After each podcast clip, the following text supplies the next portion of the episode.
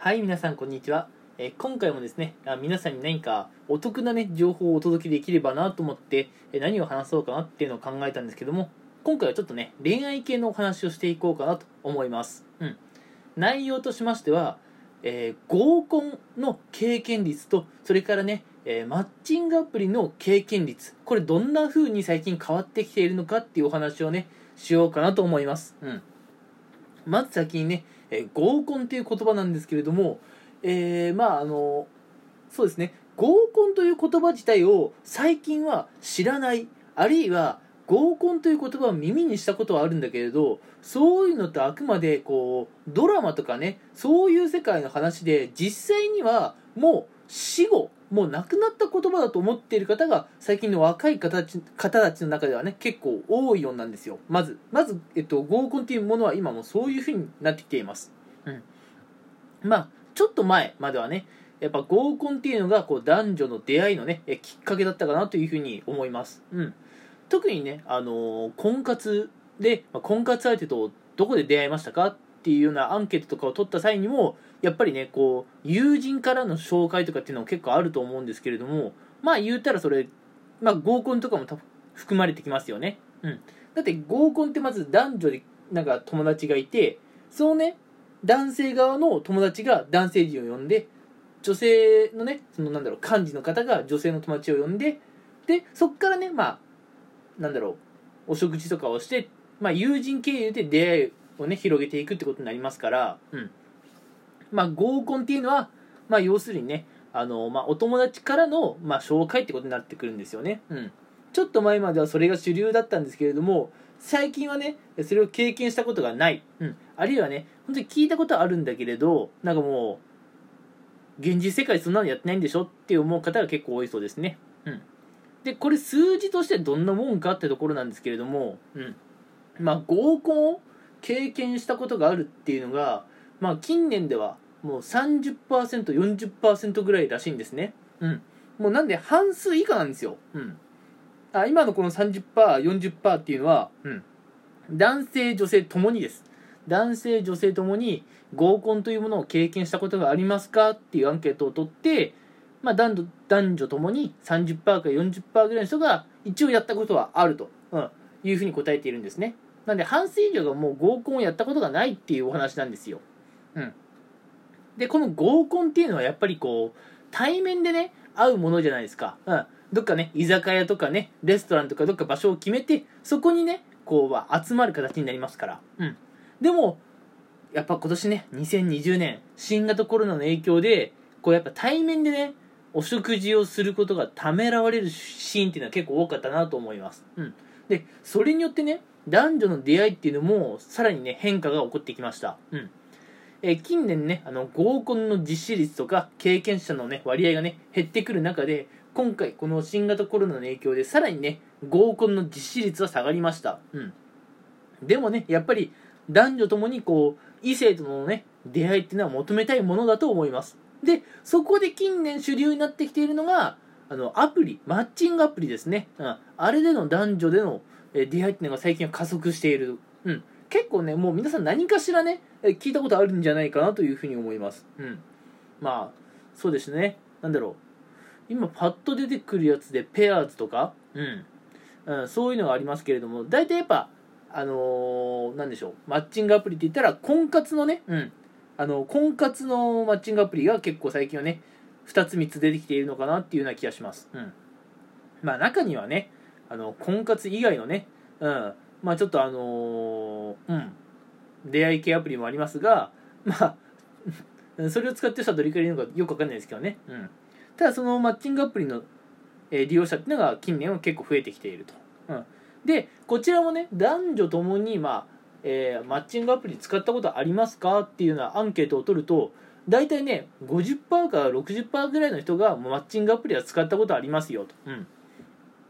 正確には今もなお使っているっていうのがまあ4 5 0ぐらいで過去にね使っていたっていう人も含めるとトータルで 50%60% ぐらいっていう話なんですね。うん。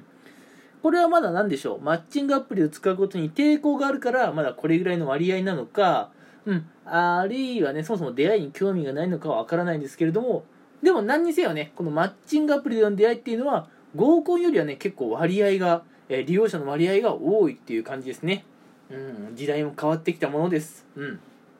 ちょっと前まではね、えー合コンが主流で合コンをねやらないと逆にプライベートで何やってんの？なんていう質問をね、えーされた方がいるんじゃないかなと思うんですけれども、うん、最近はもう合コンは主流ではなくて出会いならねもうマッチングアプリの方がね、まあわ、割合としては多いというそういうのが今のね、えー日本の現状です、うん、さあさあさあさあ、えー皆さんは使ったことありますかね？マッチングアプリうんただマッチングアプリはね、え使う際にはちょっと注意していただきたいなというふうに思っております。うん。で、マッチングアプリ使う際にはどういったところに注意が必要かってところなんですけれども、これ男女ともにですよ。男女ともにこう、こんなトラブルありましたっていうのでトップに入ってくるのが、うん。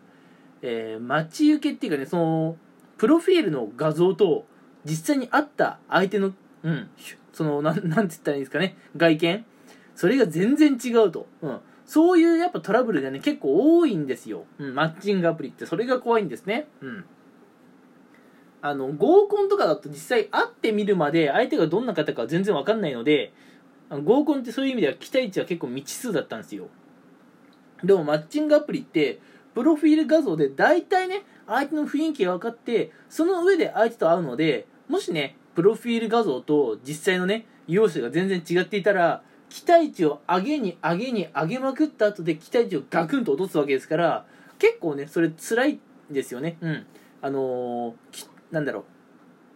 う。まあ、要するにそれ、詐欺写真とかっていうふうに言いますけどね。詐欺写真を載っけた方も、それを見てね、相手を選んだ方も、共にね、こう、後が辛いかなっていう感じではあります。うん。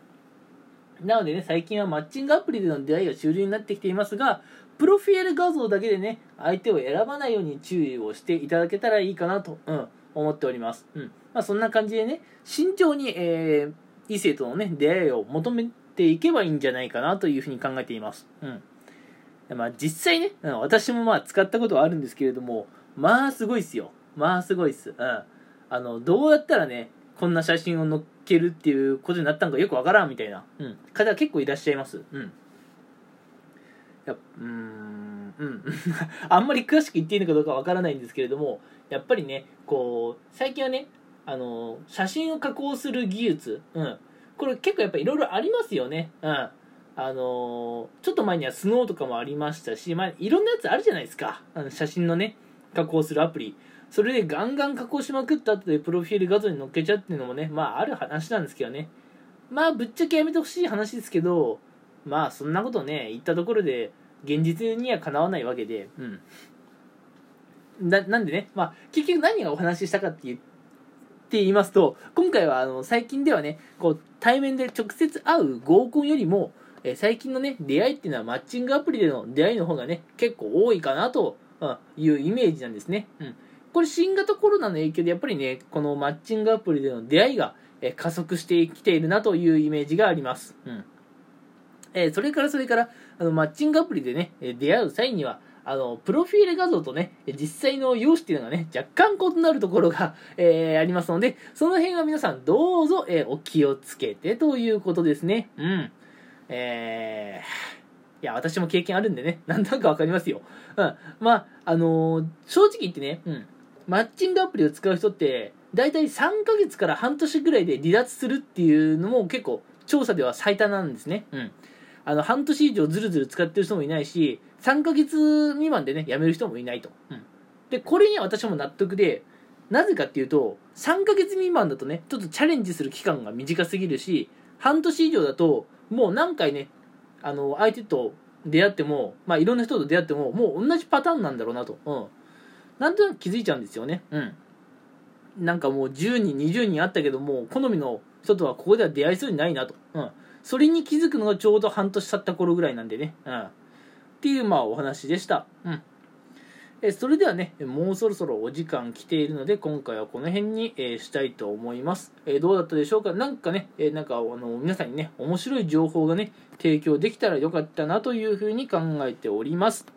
はい。えーそれではね、えー今回はこの辺にしたいと思います。えー聞いてくれてありがとうございました。